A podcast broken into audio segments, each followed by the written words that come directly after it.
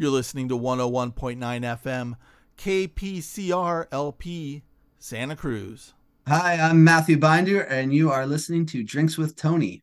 Get on the Drinks with Tony show. Yeah. You're listening to Drinks with Tony. I'm your host, Tony Duchesne. Today on the show, we have Matthew Binder. He's the author of Pure Cosmos Club. Matthew, how are you? I'm good, man. Uh, how are you? I'm good. Yeah, So, thanks for we- having me. I'm happy to have you. Yes. Um, the uh, we were just talking a second ago about you wrote a book while you lived in Budapest. Yeah, I think because I don't want to forget that because usually I say, sure, "Oh, yeah, wait, wait, yeah. hold on." That sounds too good for the show, you know, because we have our yeah. talk. No, yeah, sure. I'll tell you. I'll tell you about that. Um, so at the time, I guess it was like January, February of 2016, and um, I had just had my, or I was just about to have my first novel come out called High in the Streets, and uh, I was working at like my day job. Uh, I've worked in like solar energy on and off for like a bunch of years, and uh, one night at whatever, I was in Albuquerque. I was living in Albuquerque, New Mexico. That's where I'm originally from. Oh no And- way! Oh, we'll have to talk about Yeah. that too. Okay, Yeah, mental note. yeah, yeah. We'll get back to Albuquerque. And I, I watched the uh, Anthony Bourdain episode, uh, Parts Unknown on Budapest, and I was like, whatever. Like I was sitting at home like at midnight watching that, that show, and then the next day I was thinking, still thinking about Budapest, and I was like in a meeting, and I ended up like I ended up googling this like cost of living index um, that basically like compared like every major city in the world, like what does a dozen eggs cost, what does a one bedroom apartment cost to rent, what does a pair of blue jeans cost and i was like geez like budapest is pretty cheap you know? And uh, i really wanted to write another novel. And like i had money saved up uh, from like working my day job. And uh, so like within this meeting like the next day after watching parts unknown i like googled it like bought, a one-way ticket like two weeks later leaving and drafted a resignation letter. And then uh, i took off and moved to budapest. And um, wrote a book called The Absolved while I was there. And uh, yeah, it was like the best year of my life. I was like fully aware at the time that this is like, you know, like usually like in retrospect, you go, yeah, that was a great time. Like I was fully aware at the time, like this is as good as my life is ever going to get. Like I'm living in a beautiful city. It's super cheap. I'm doing only the work that I want to be doing, which was writing this book. I wasn't like working a day job. Um, I wasn't worried about money. I had enough money um, I had like no allegiances or obligations or responsibility other than like writing this book and then like hanging out in this great city. And I met cool people there that I'm still friends with to this day. And um, yeah, it was as good as it gets. Budapest. Okay, I just I just gotta like absorb the beauty of watched it on Parts Unknown, researched, quit my day job in Budapest in two weeks. Yeah, yeah, that's, that's exactly so it. Yeah. rad. That is Yeah. so rad. I, I- right, you know, we could end the interview now, and it would be the best interview ever, right there. Yeah, it was the best thing I did in my I've done in my life. So yeah, so, so, so you get to, so you get to Budapest, and and have you been in like Eastern Europe before? never. I had never been. No. So, so what was it like when you got there, and you landed, and you're like, okay, you, I, are you thinking, I, how am I, like, how do you enter the like the city as like entering the community and also kind of entering like okay what what's how do i do i need can i uh get by with english here what are some hungarian words i need what what Yeah, yeah. happens on those first like week or so yeah, I didn't know planning or research really. I just like I showed up. Uh, I didn't have an apartment even. I just rented like an Airbnb for three days, figuring in those three days I'll find some like longer term uh, living situation. And so I show up, whatever. I'm supposed to meet the Airbnb person at like 3 p.m. Uh, he no shows, no calls. Uh, so I'm just like sitting there for whatever 45 minutes outside the door waiting. and do you have do you, you have like all your you have essentially yeah. all all your living belongings for the next Yeah, year yeah yeah exactly and uh so i'm like frantically messaging him and he doesn't like ret- respond so i end up like just like going down the bar like walking down the street with like my luggage to this bar and just posting up and like drinking, eating. I think I ate like like a late lunch there, then kept drinking, then had like a like a dinner, and then kept drinking.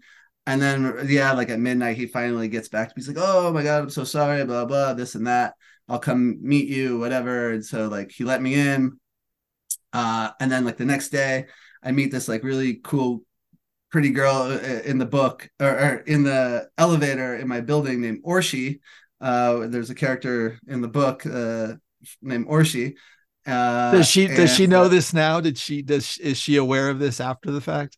Yeah, and I I sent her a copy of the book. We didn't we weren't we didn't like I met her in an elevator. She invited me to drinks and while we're at drinks, we run into a friend of hers who's a Hungarian actress who lives in LA now, but was back shooting a film and she was on a date with this this director guy. Um, and I ended up hitting it off with the director.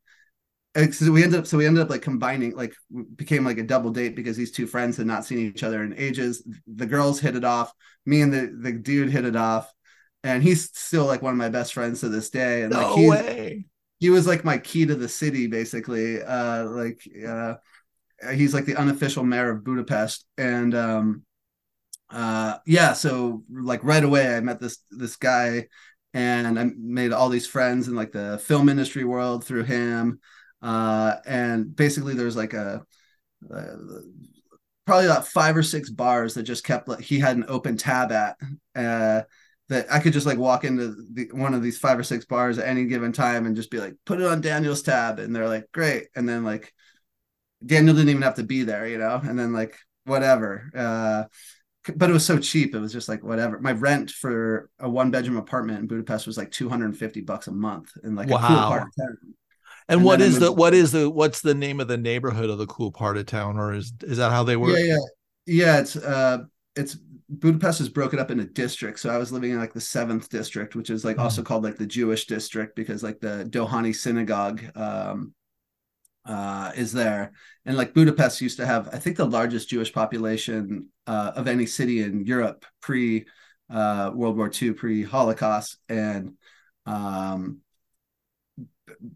basically what ended up happening was like Bud- like the Nazis didn't get to Budapest until like the very end of the war, and they didn't they didn't have time to like ship all the Jews off on trains to concentration camps.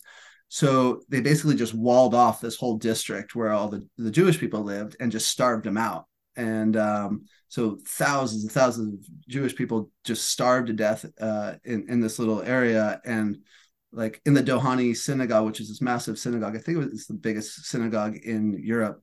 Um, there's just a mass grave, uh, like Wow. in the in the courtyard. And, Yeah. Uh, but anyways, that's where I lived, and uh, um, uh, yeah, it was, it was best best time of my life. Yeah, So you meet so you meet Oshi, is it Oshi Orshi or she, yeah, yeah. Orshi? You meet her in an elevator, and then you stay at the you stay at the Airbnb for a few nights. How how fast do you find that one bedroom apartment that you that you? I thought, yeah, yeah, I found, I found it in like th- within that like three day period. Like I rented the Airbnb for three days. I was like, I got to find something.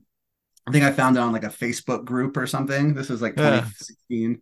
Um, yeah, found a, an apartment on a Facebook group. Um, and it was perfect. Yeah, it was great.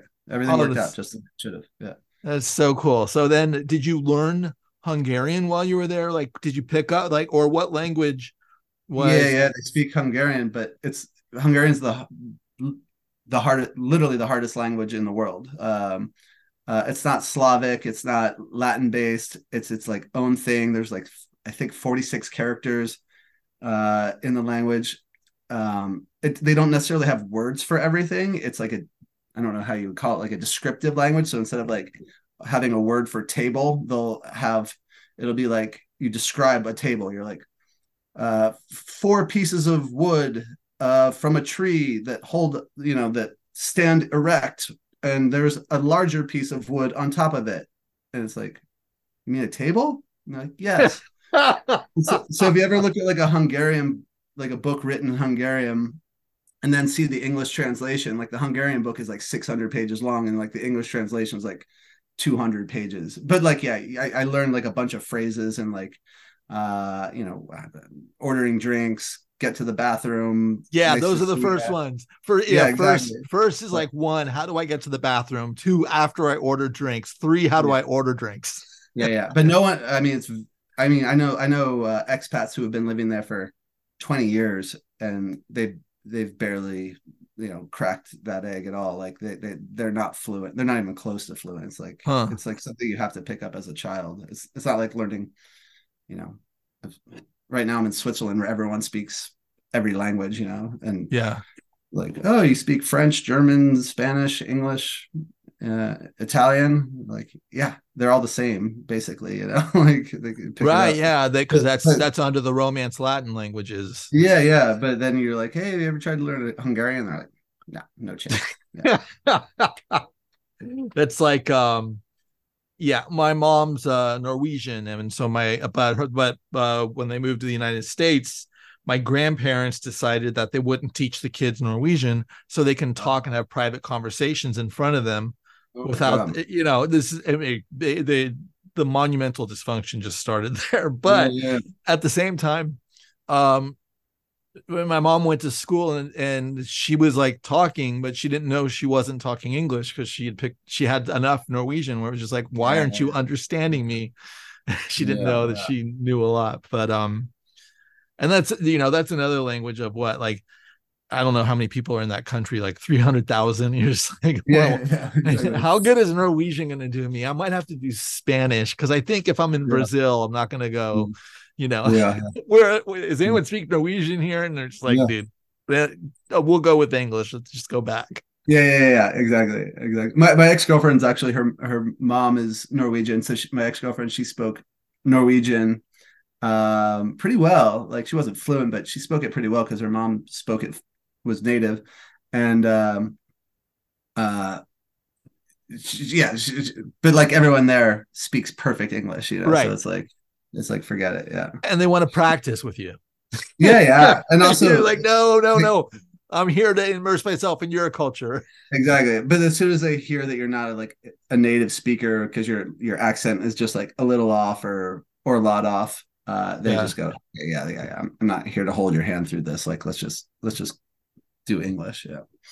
So you got your apartment, and then you're like, okay, did you know the book you were going to write, or are you like, you know what, I'm going in with a blank slate to Budapest, and um, I'm gonna start with, I'm gonna start it all there, or did you already kind of have a game plan before you went?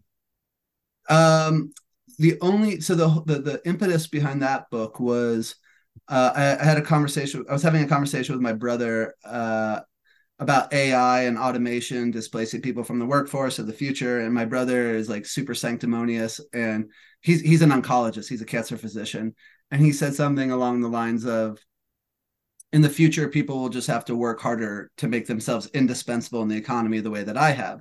And I was like, brother, in 20 years, AI is gonna be making way better medical decisions than you ever could. And so that was like the only idea. That was like the that that's what I that's that's what I took to Budapest. And then the book became about it started uh uh it takes place in 2036 and AI and automation have displaced people from the workforce and they're called the absolved because they've been absolved of the burden of work. And the main character is this wealthy physician who thinks he's made himself indispensable in the economy and uh, of course he ends up getting displaced and i said i was writing it during like the uh the election year like trump uh trump versus hillary and like uh what like, what a great time to not be in the country. yeah exactly exactly. So it was like the this populist movement be- with bernie sanders and trump and so i wrote it against the elect i said it against the 2036 election and i had this fringe populist candidate who's running on an anti-technology platform saying we pursue technology at the expense of humanity blah blah blah. And so the main character gets displaced from the workforce and he falls in with these luddite sympathizers and they end up framing him for a anti-technology uh, terrorist act. And he becomes like a folk hero uh, to the jobless masses. He had nothing to do with the terrorist act. He was just framed for it but he embraces it and like uh, becomes like this folk hero to the jobless masses. But none i knew i knew none of that when i showed up at budapest. The only thing i knew was like i want to stick it to my brother. Yeah. What did your brother think about the book? Uh, I think he liked the book. I don't know. He doesn't really like talk to me that much about it. Like, he, Or- he doesn't He- talk to me anymore. yeah, exactly, exactly. Well, no, I mean, you know, he he, you know, he's he's got a very very serious job. He's like a cancer physician, and like he makes a lot of money, and he has a very serious job. He's And actually he's- healing people. He's He's healing he's doing people and- good things. Yeah, so he's like, you're the most narcissistic person in the world. You literally write these, spend all this time writing these books. How much money do you make for writing? You took a year off your life to write this book for what? Like ten cents? Like, yeah, good for you, brother. Like, you fucking. hey, idiot. we have yeah. the nobler profession. You know why? Yeah, Because exactly. we need to tell stories. Why do we need to tell stories? Because we need to like understand the chaos of what is the human condition and Yeah. then and then we bring it down to this mythology contemporary mythology of this day so yeah he may heal a few people now Yeah. but we're going to mentally heal people for decades and centuries yeah. to come this is this is what uh, I've tried to share with him, and he just thinks that I'm just trying to impose myself on the world uh, as, as a narcissist. So. I like Because- I like your I like your narrative better though. yeah well it, I, I i actually believe that narrative i mean i do Okay, believe good. I do believe that storytelling. I mean, for me, storytelling is uh, for me novels specifically have meant everything for me. When I was going through a lot of tragedy, I didn't know, I didn't read that much until I was in my twenties, and then Yeah, yeah, me either. Yeah, yeah. yeah, I think. And it, what was one of the first books you picked up where you're just like, oh, oh, wait, that I'm having a conversation I've never had. This speaks to me. Yeah, um, I think like the when I really started getting to reading when I was probably like 25. I, I had no ambitions to write or anything like that. Um, I think I read like I started reading like Henry Miller, and I was Oh like, my wow. god, dude, they, Henry Yeah. Miller was right at my beginning too. Yeah, and like Henry Miller like really like turned me on, but I was like I can't write like this guy. This you know, like I never it it didn't inspire me to write. And then I think what like inspired me to start writing well shit, I don't know. But like I think I, I like John Fante, Font Oh, Fante. yeah. Yeah. Yeah, yeah. I think I was like, oh, I can. I don't need to be like as virtuoso. You know, I don't have to be the virtuoso that Henry Miller is. I could tell great stories, and like I sort of like got that. Like I saw like John Fante's voice and like those Bandini novels, and um, those really just like made sense to me. And uh, um, I sort of really started understanding like sort of like the very like unreliable narrator and like just sort of like a sort of like radically subjective like worldview um where you know like a lot of the stuff i had read but previously it was just like just uh, well i don't know like the stuff that they assigned me I, I didn't really do any of the readings i was supposed to in school probably but like i don't know not a lot turned me on when i was like younger. Maybe i was i was really into music. I played i played in bands for a long time um and so yeah a lot of literature just just seemed too like like highfalutin to me or something or I think they give it to us too early. they get like- yeah like yeah like uh what, who am i thinking of right now that like I'm just Like, remember e- like even Catcher in the Rye. I mean, I, I didn't, Uh-huh. you know, I didn't read a lot when I was younger, and then I the first time I read Catcher in the Rye was when I was thirty, and I Yeah, think, and I think that was like probably the best time for me to read Catcher and just be like, Mhm. oh man, okay, this sticks because I, what, what, a, what a goon. You know, if I'm yeah. 16 and I'm reading that, I'm like, why do I care about this idiot who's all the bougie and can do all this stuff Yeah, all yeah, over yeah. you know and i'm like just skateboarding and you know have i hope i have enough money for a slice of pizza later today Yeah, yeah, totally. And I, I just remember at one point when I was like probably like a junior, senior in high school, I, you know, I was kind of an artsy kid, but like some of my friends were certainly more um, intellectually ambitious than I was. Uh, and they like turned me on to like someone's like, you have to read Faulkner or whatever. So I like picked up Faulkner. I was like, I made it like th- three pages in. I go, well, what am I gonna do with this at 17? Like this doesn't Right. make any sense to me right now. And uh I don't know. I, I just sort of thought that's what literature. If you weren't doing that, right Like- exactly then you're then you're then you're what are you doing? You know. Um. So it wasn't until like a little bit later that I sort of started figuring it out for myself, and now I can go back and read Faulkner and get totally like enjoy it. But um, I think it like really put me off of like books when I was like a kid. because someone told me I should like Faulkner when I was like a kid, and I read Faulkner. I, I didn't read Faulkner. I read five pages of Faulkner, and Yeah. No, it's like even like even like reading like Mark Twain is just like this is dumb. And when I was like young, I was just like, I don't Yeah. get any of this. And then you read it like later after you've been writing, and you're like, oh, now I get okay, now I Yeah, get yeah. it. Now I I, see what you're doing here. Yeah, yeah, yeah. There's- so at what point i mean when you when you when you're like okay this speaks to me i think i'm a writer what do you do when what do you do like do you just start writing or did you like go take some classes or did you well you know what uh, what did you do at that time Yeah. So my twenties, I, sp- I I played in. Um, I basically I moved to San Diego when I when I graduated college and uh, just started bartending and uh, I got I was like really into surfing. So I just like lived at the beach and surfed and I played in bands. I played in some touring bands.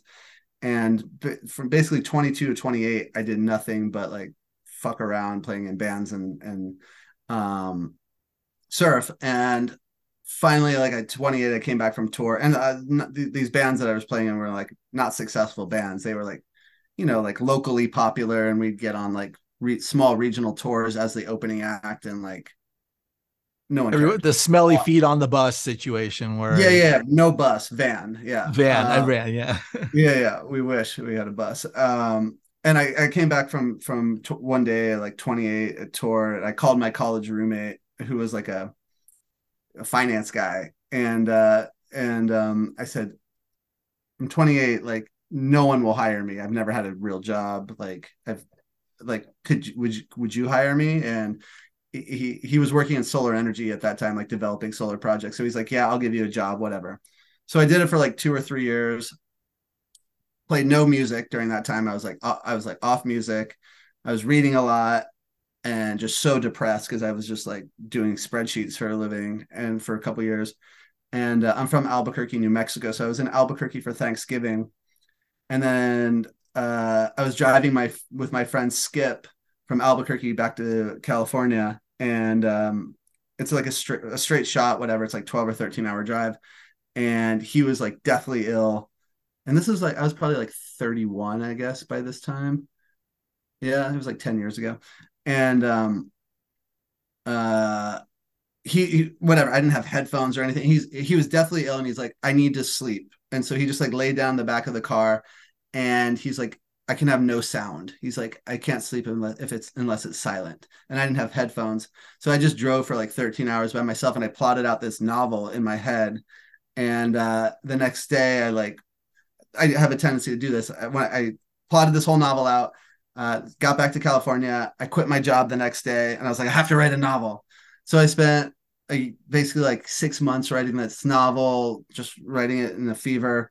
Had never even written a short story before. Then I spent like a year trying to like send it to agents or who I got. I mean, no one was interested, and it was like not good um but whatever it got me going you know so that was Yeah. like this sort of the start of my writing career my writing career yeah career yeah and uh so that was that yeah that that's yeah it was a long drive a long road trip in silence while my friend was sleeping in the back seat of the car that's that's how my writing career began wow and that's a long drive to be in Mhm. silence to be in your own head for that across long the desert just a, just Yeah. straight across the desert which is beautiful you know it was, yeah uh, yeah The- what- it's it's amazing what a great time to plot a novel instead of having catastrophic feelings of you know dread in in in the lands in this landscape of death yeah, yeah, yeah, exactly. Yeah, yeah. But I mean, in some ways, it really screwed up my life because now, whatever it's been like ten or eleven years, and um, I can't really write a novel and work my day jo- a day job at the same time. It's like um, I can't really serve two masters at the same time. So yeah I basically have this cycle now where I work for three years, save up money, uh, then quit for a year and write as fast as I can, write a novel, and, uh, and then when I run out of money, I like go back to work and then uh, rinse, wash, and repeat. But you you don't really work your way up the uh, career ladder by when everyone knows you're going to quit in in two years to to write a novel but but it's i that- have to do yeah. and at the same time what is a career really? Because these people uh, these people sometimes i've been online dating so you know this, this is also that but these people are so concerned about their careers and i'm like well what do you do? I'm a nurse. And i'm like yeah, yeah. oh so you're like okay that's that's no you know noble but like Yeah. you know is that your purpose? Oh no i can't wait till retirement. Okay great. So your career yeah, you yeah. don't like your career. It's like so many people have careers and the career is just like i can't wait till retirement. Even the Right, cool right, right. careers they're just thinking like i can't wait until i'm 65 so i can write a novel. And i'm like Oh, it's yeah. not how it works. You're yeah, no, you it gotta do now or you're not so. Yeah, no, I mean, my mother, you know, she had a a, a, a very good career, and she had all these plans for what she's gonna do when she's gonna retire. And so she finally retired. She retired like six months before COVID began. oh wow then she had all these huge travel plans. And of course, they all like the world stops for two years. And then she got cancer, didn't get COVID, but she got cancer and died in a few months later. And she was what, 69? Um, and so she missed out on like, you know, she got to do a lot. She had a great life, but you know, she definitely had like some a lot of regrets, like shit, I wish I would have done that trip to wherever, you know, to Greece or wherever, you know. Um, but she didn't do it because she was like, well, you know, I'm going to do it when I retire. I- I- Right. I have to get, have to put in this many more years at the at the whatever I'm doing, you know. So, it's it, so yeah, it's- I, I'm not doing that. I'm, Well, that, yeah, it's it's just uh, like time is almost more of a, a wealth, um, a, a wealth, um, like economy than you know money is in a certain way. Where it's just like that that safety of having a, your status quo is like, oh, I have my three bedroom house in Hollywood Hills, and you know I'm doing this, but I have to spend fifty hours a week doing something that I minorly like, but it's you know it's kind of sucks, but it's also for this larger company that actually has their point of view. That's not really my point of view. It's because yeah, I used to work, I worked at Sun Microsystems for uh, a year. That was in tech, and then and this is and when I turned thirty, that's when I left tech and went, I'm out. I'm done. I'm a writer. And they're like, then and they're like, dude, you're making so much money. I'm like, don't care. And after Yeah, yeah. that, um, I took because it's just it absorbs everything in your body. So I did so I did temp jobs after that. I was just like a secretary or a Yeah, file clerk while I can work on my writing. And then that it Yeah, yeah. had to go down to uh I just punch in, punch out, and I'm the dumb guy. Everyone just thinks, oh, what a poor dumb guy. yeah, But I just had to be dumb at work so I can write at home. yeah. You can't you can't serve two masters at the same time. I, I like like my friends who are not writers who have like big important jobs in New York and you know they value money a lot. Come on, man. Like if you need to write, like that's a nice hobby, but like like just do it at night after your job. And I'm like, my job, I mean, I have a like whatever I develop solar projects, but yeah, it drains you of any it it, it you know, if you if you're working like a serious day job from 9 a.m. till 6 p.m. like you're drained. Like Yeah. it, it sucks the creativity out of you. You know, if I'm if I'm looking at contracts and and and, and financial financial models all day long, there's like no way I'm gonna like come home and like be productive at, you know between the hours of like 9 p.m. and 1 a.m. like writing a novel after you know talking to private equity guys all day long you know like there's that's just like not going to happen so Yeah. gotta quit gotta quit No, I did- yeah I just- my boss doesn't listen to this, but he knows. He Oh knows yeah, no, he called. No, he- he- he knows what he hired. You know, he knows, so it's fine. I, I, at, at the same time you're i would think you're a guy to hire because it's just, I, I i people do not realize the monumental work it takes to write a novel um and it and it cracks me up i've ghostwritten for some people and Oh, and I, but that's another like soul zapping I, I I I had I saved up some money and I stopped ghostwriting and it took me about eight months to Yeah. get back to my own writing because they just Wow. it just I was like you know what I'd ra- I'd rather be your plumber than be than I, I'd rather come and just fix your toilet and your feces than Yeah, yeah, ever be in your brain again and put it to paper. It's just like yeah, yeah, yeah. there's um but I but I love I love their idea of it. And I just had another proposal for uh to ghostwrite someone else and they uh and I did I did the meeting and I'm just like when it when it you know when it comes down to it they're- always like oh yeah we've tried we've blah blah blah um but we just they go we don't have the time and I'm like no no it's not a time thing you Yeah. don't know how to write yeah, yeah. It's not easy. Yeah so it, i'm just that's i had to say no to that because i'm just like oh no i know what i'm getting into Yeah, yeah. um uh, you're looking for this high level of writing and then all of a sudden oh but i tried and i just can't do it because i don't have the time like no you can't do it because you can't write you just Right, yeah, yeah, that yeah. out loud Yeah, yeah. No, I mean, and, and it's funny, like with the writing thing, it's like people either, I mean, yeah, sure, you can like develop it and like nurture it, and like you definitely get better the more you do it.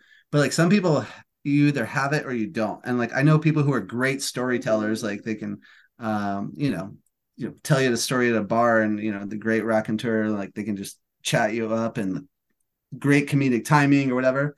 But they can't put it on paper. You know, they can't Right. write it down.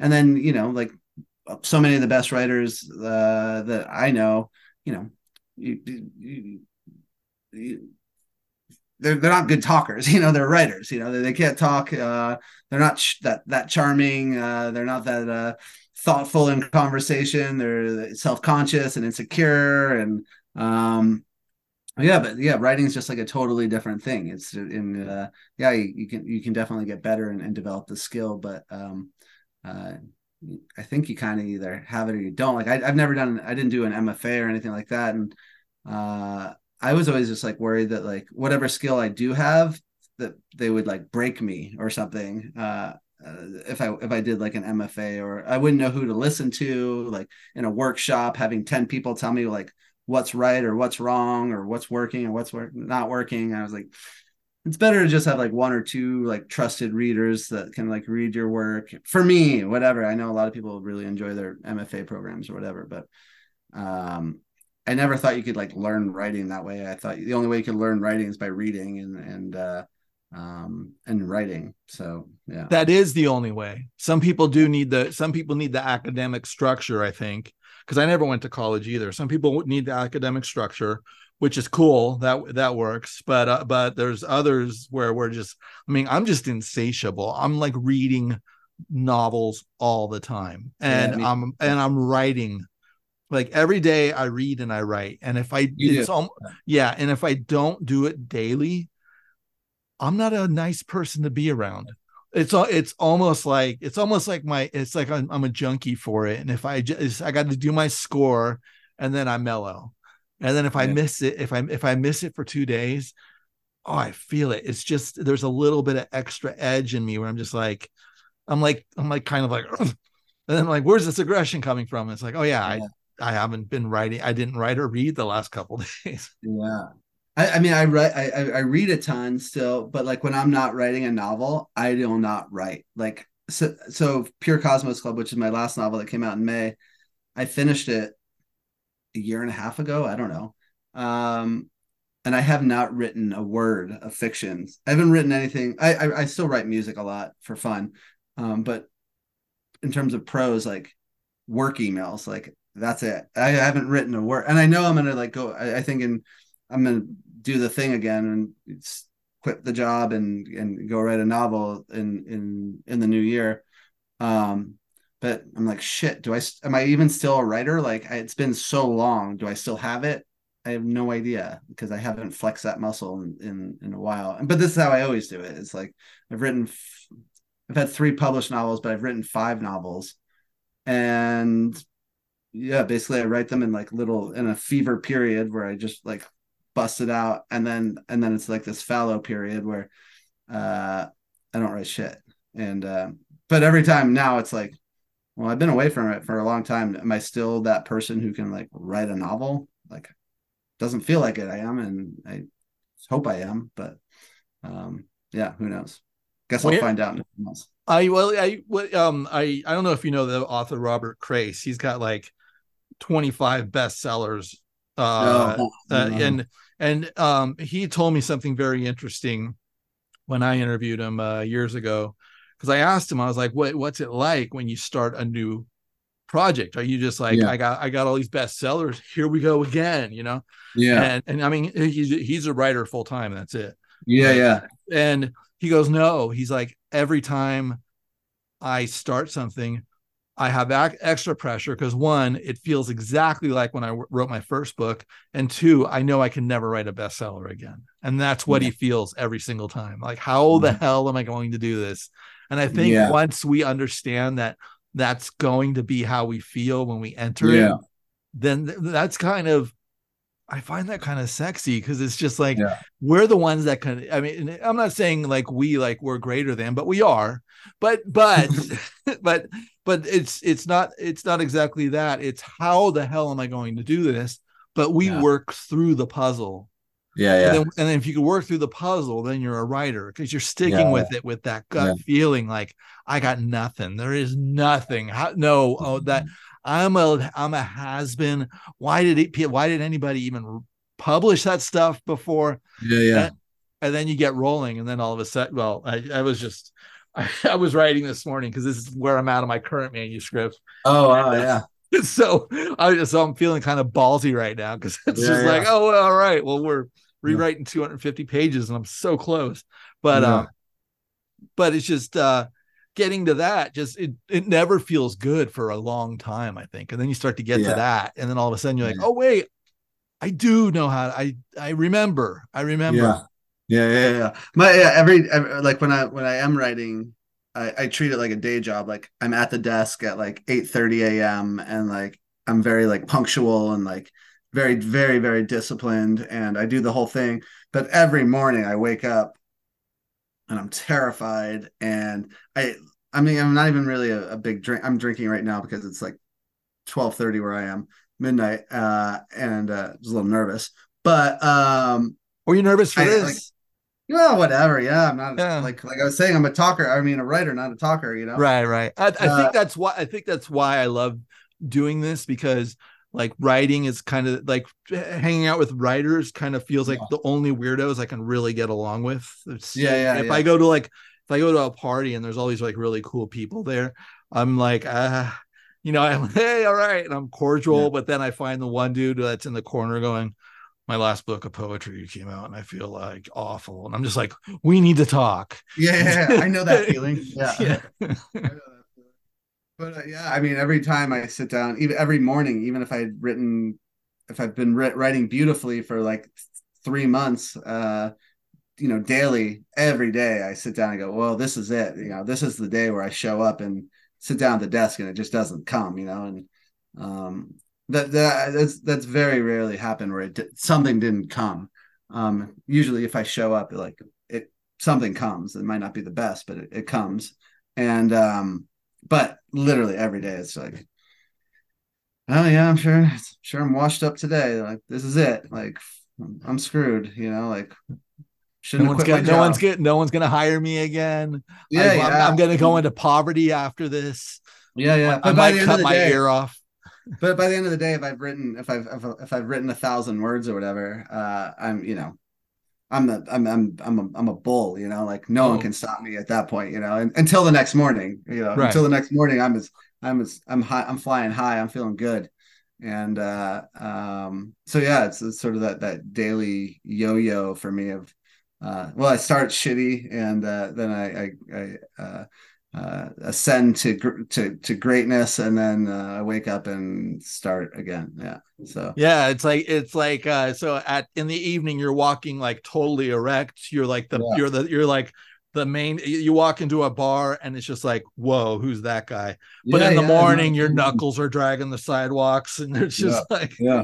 people are offering you, do you need a dollar? Do you need a croissant, sir? No, totally. Like yeah, like I literally wake up, uh, and I live like a pretty like ascetic Spartan life when I'm writing because I'm not working, and so I like don't want to spend any money, and so I'm like, uh, but like, in the morning I like eat my like breakfast, drink a, a bunch of coffee. I don't really, I don't even, I'm not like a nicotine person. Like I'm not a smoker except when I'm writing. Yeah. And then I like chain smoke in the morning to like build, like get all the stimulants and then drink all the coffee. And then and then I have and then I have like two or I have like two drinks to get me going because like if I if I don't have just like if I don't just dull it if I don't dull my senses just a little bit and like lose those inhibitions a little bit, like I'll I'll, I'll just like obsess over every sentence too much and I'll uh, I won't make the progress. But like if I if I just dull those senses just a little bit and lose those inhibitions, like I can just like sort of power through and uh, not obsess over every word that I put down and realize, yeah, you're gonna edit this later and whatever. Maybe none of this will even stick. Um, but yeah, it's like it's a it's a horrible process, but yeah, it's what we do, right? I, it's and it's and then in the end, it's just like, and oh, I wouldn't give it up for nothing. At the same time, there's yeah, it's, now, now it's I- almost. go ahead. No, when I look back at the books, I don't even feel like the person who wrote those books. Like they're much better.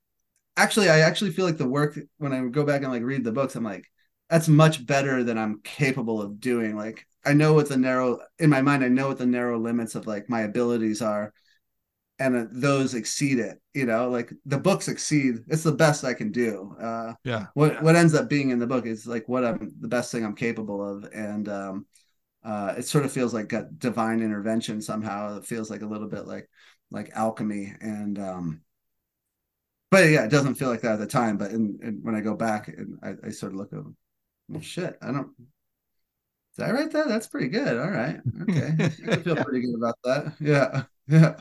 Where, so where so where so where in the world did you write Pure Cosmos Club? Did you like get out of town or did you stay in town? What was your so I had just I had started it um just before COVID. So I got fired from my job. Uh I had a job. Oh, you, was that- the first time you got fired?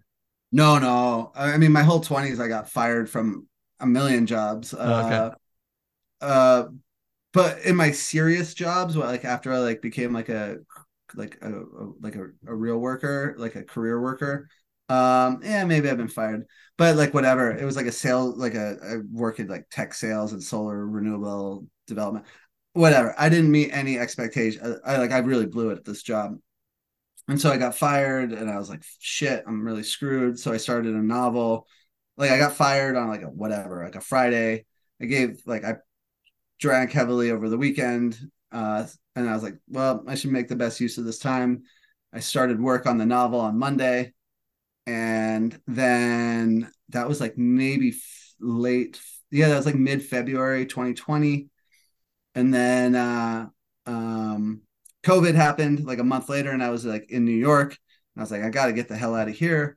Uh and so uh i rented a me and my my ex-girlfriend rented a place in granby colorado which is this tiny little mountain town. Uh we were li- living so Granby's like maybe 2000 people this little mountain town. Uh like and we lived like 40 minutes outside of it. So like we lived like we were really out in the middle of nowhere um so that's where I like I wrote the novel and it was like perfect like all I did was like uh we saw no one uh because we didn't have any family around and we didn't know anyone and uh we're out in the middle of we're right on the edge of Rocky Mountain National Park so uh, literally all I did was like uh like write, uh, exercise. I got in like insane shape. I was running, I don't know, like five to 10 miles a day, like four days a week, and just like whatever. And then, and taking, and, and, and I showed up to Colorado uh, with like a big bag of mushrooms. And, um, um, so I wasn't taking like a lot of mushrooms at the time, but I was taking like daily some mushrooms, you know. Uh-huh. Um, and literally, she was like the only person I saw my ex girlfriend for months. Uh, and then we got a dog, and uh, um, but yeah, it was kind of an idea. Who who got the dog in the breakup? She did. So Ah, they the always they always get the animals. Dude. yeah, so the Absolved got optioned by Universal um, during COVID, and at the end of like uh, in 2021, uh, the guy who was like the showrunner, who would have been the showrunner for the show, who optioned it, uh, was like, "Do you want to work on this with me?" So I said, "Yeah." He's like, "We'll come to LA for a couple months."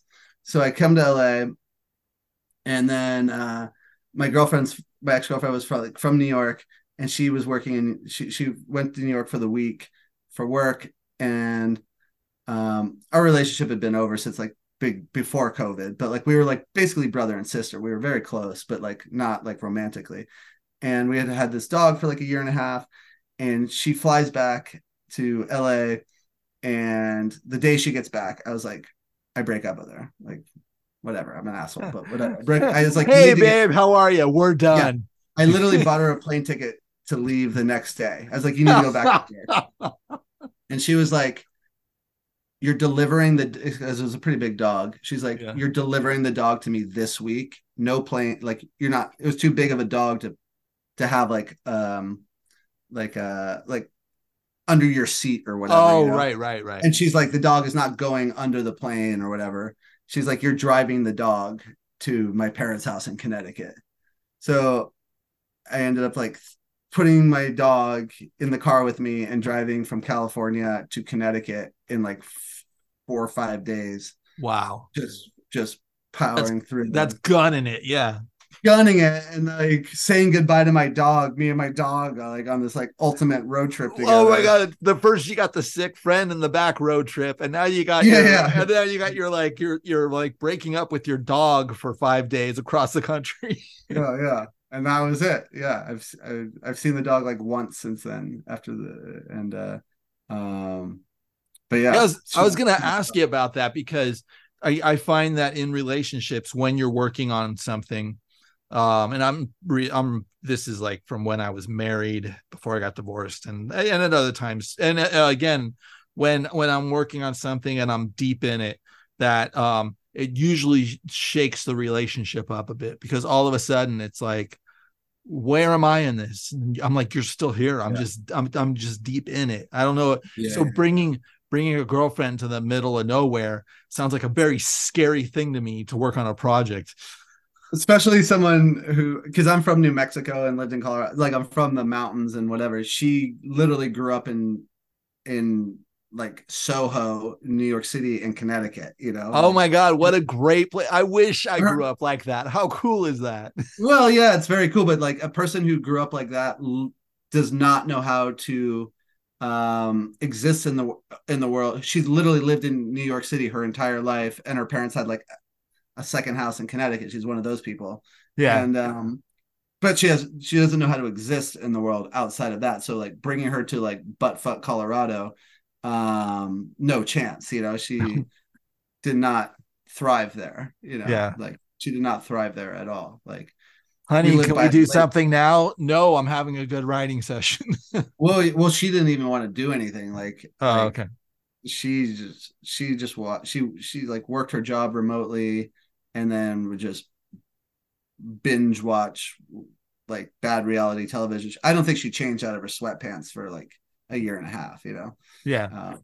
uh, um, and there was not much to do and except outdoorsy stuff. And we were like, it was the middle of, you know, I meant the winter that we spent there.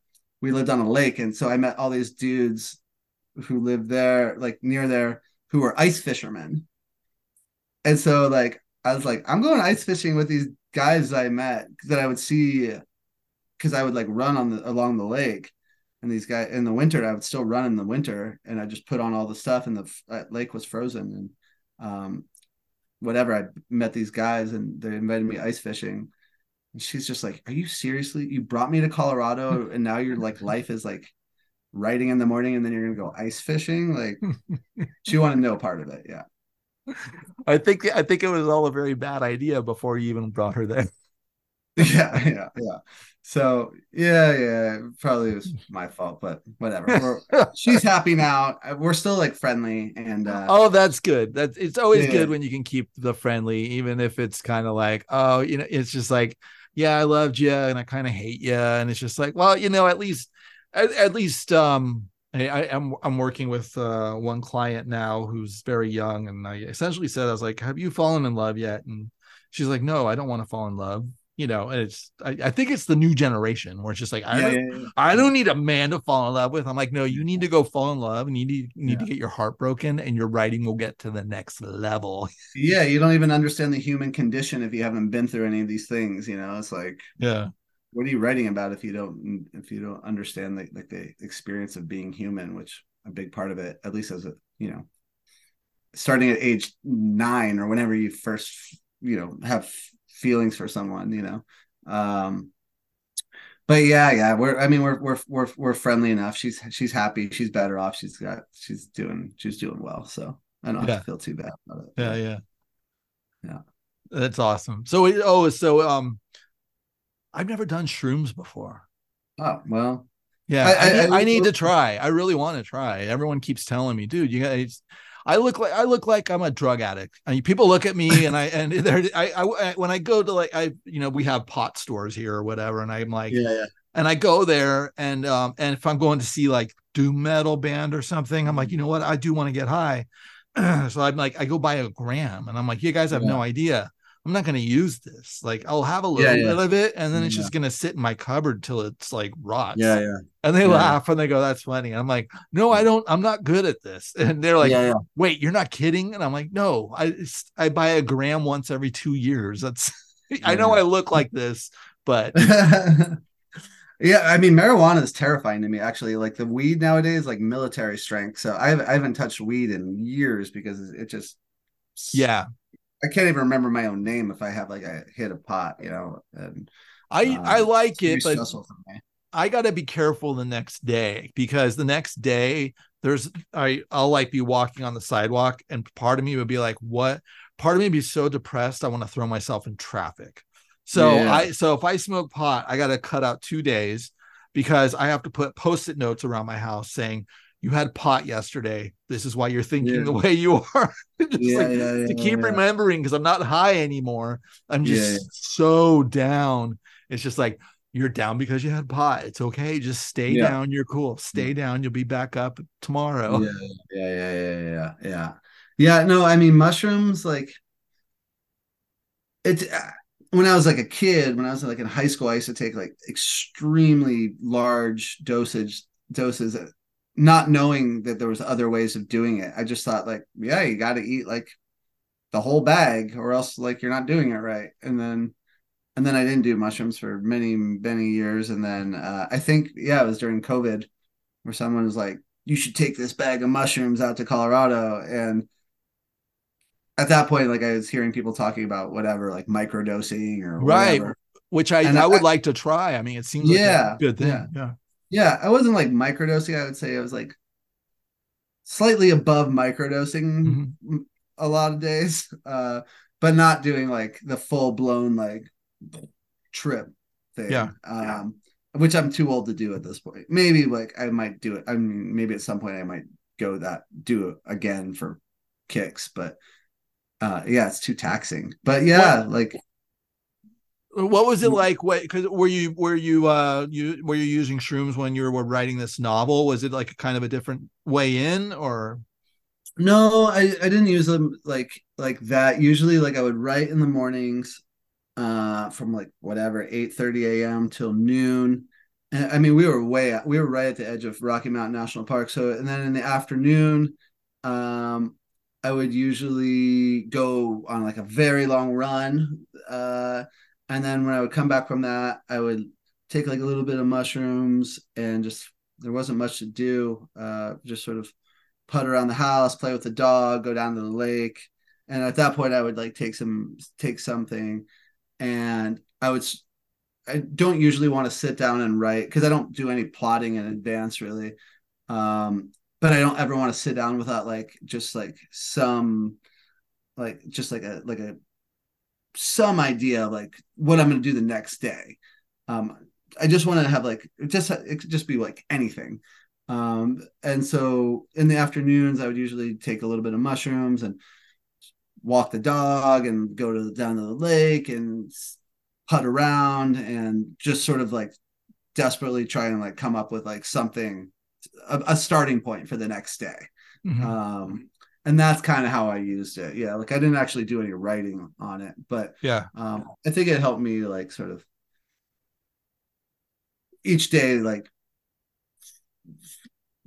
open me up to like oh here's something that where you could start the next day uh, and it, it could just be anything like it, it, like um just like like a sentence or uh or like wouldn't it be cool if Paul did this or whatever, you know? And, and I do the um, exact. That's how I write too. yeah, yeah. They, they, someone said, "Oh, you're a pantser," and I'm just like, "What does that mean?" And they're like, "Oh, you Yeah. you're, you you write on the seat of your pants. You don't outline." yeah, yeah. like, yeah, yeah. This because I want to get to know the characters and watch the story unfold before me too.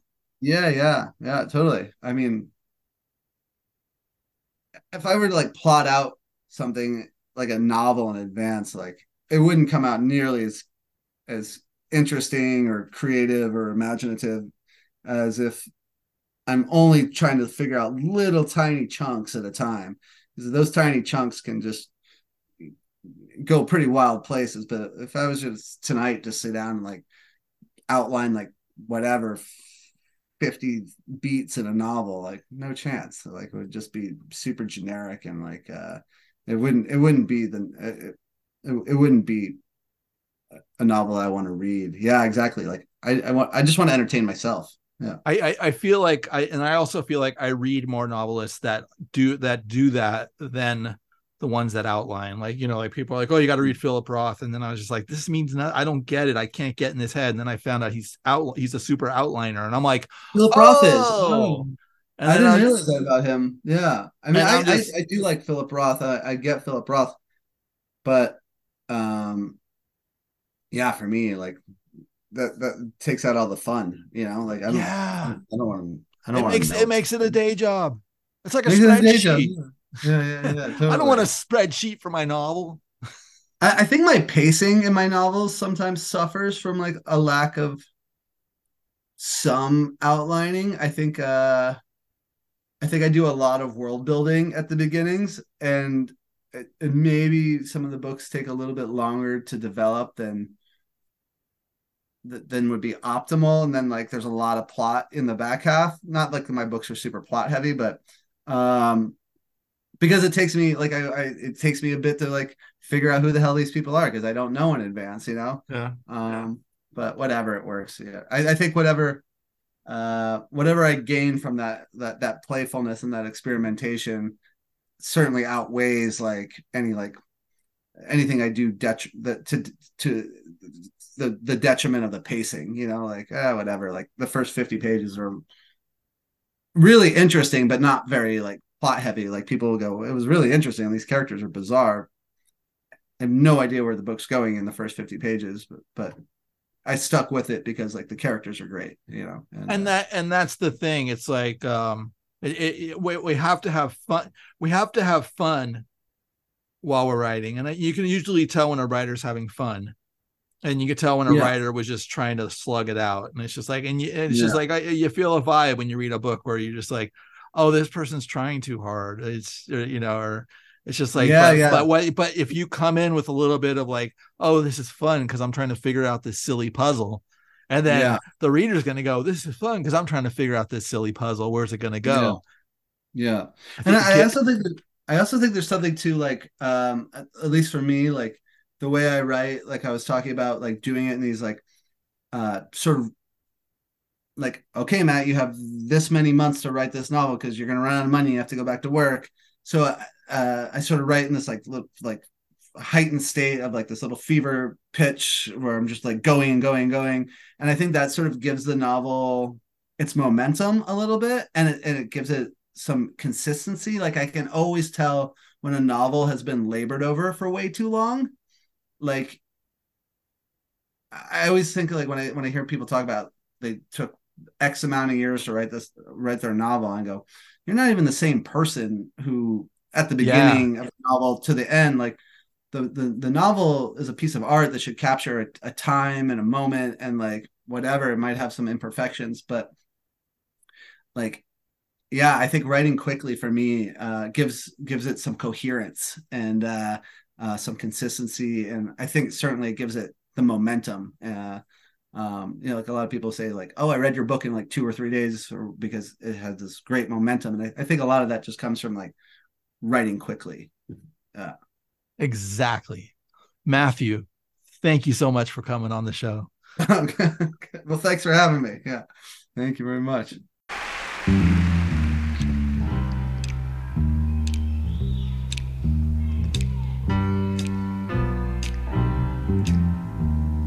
Never know how much I love you. Never know how much I care. When you put your arms around me, I get a fever that's so hard to bear. You give me fever. When you kiss me, fever when you hold me tight. Fever in the morning, fever all through the night. Sun lights up the daytime, moon lights up the night. I light up when you call my name, cause I know you're gonna treat me right. You give me fever. When you kiss me, fever when you hold me tight. Fever in the morning, I all Captain Smith and Pocahontas, I had a very mad affair. When her daddy tried to kill him, she said, Daddy, oh, don't you dare get me fever. With his kisses, fever when he holds me tight. Fever! Daddy, won't you treat him right? Now you've listened to my story. Here's a point that I have made. Cats were born to give you fever. Be it Fahrenheit or centigrade, we give you fever. When we kiss you, fever if you live and learn. Fever till you sizzle. What a lovely way to burn. What a lovely way to burn. What a lovely way to burn. Chomp, chomp, chomp, chomp, chomp, chomp, chomp, chomp, chomp. Thank you. Thank you. Thank you. They're beautiful. You're listening to 101.9 FM, KPCR LP, Santa Cruz.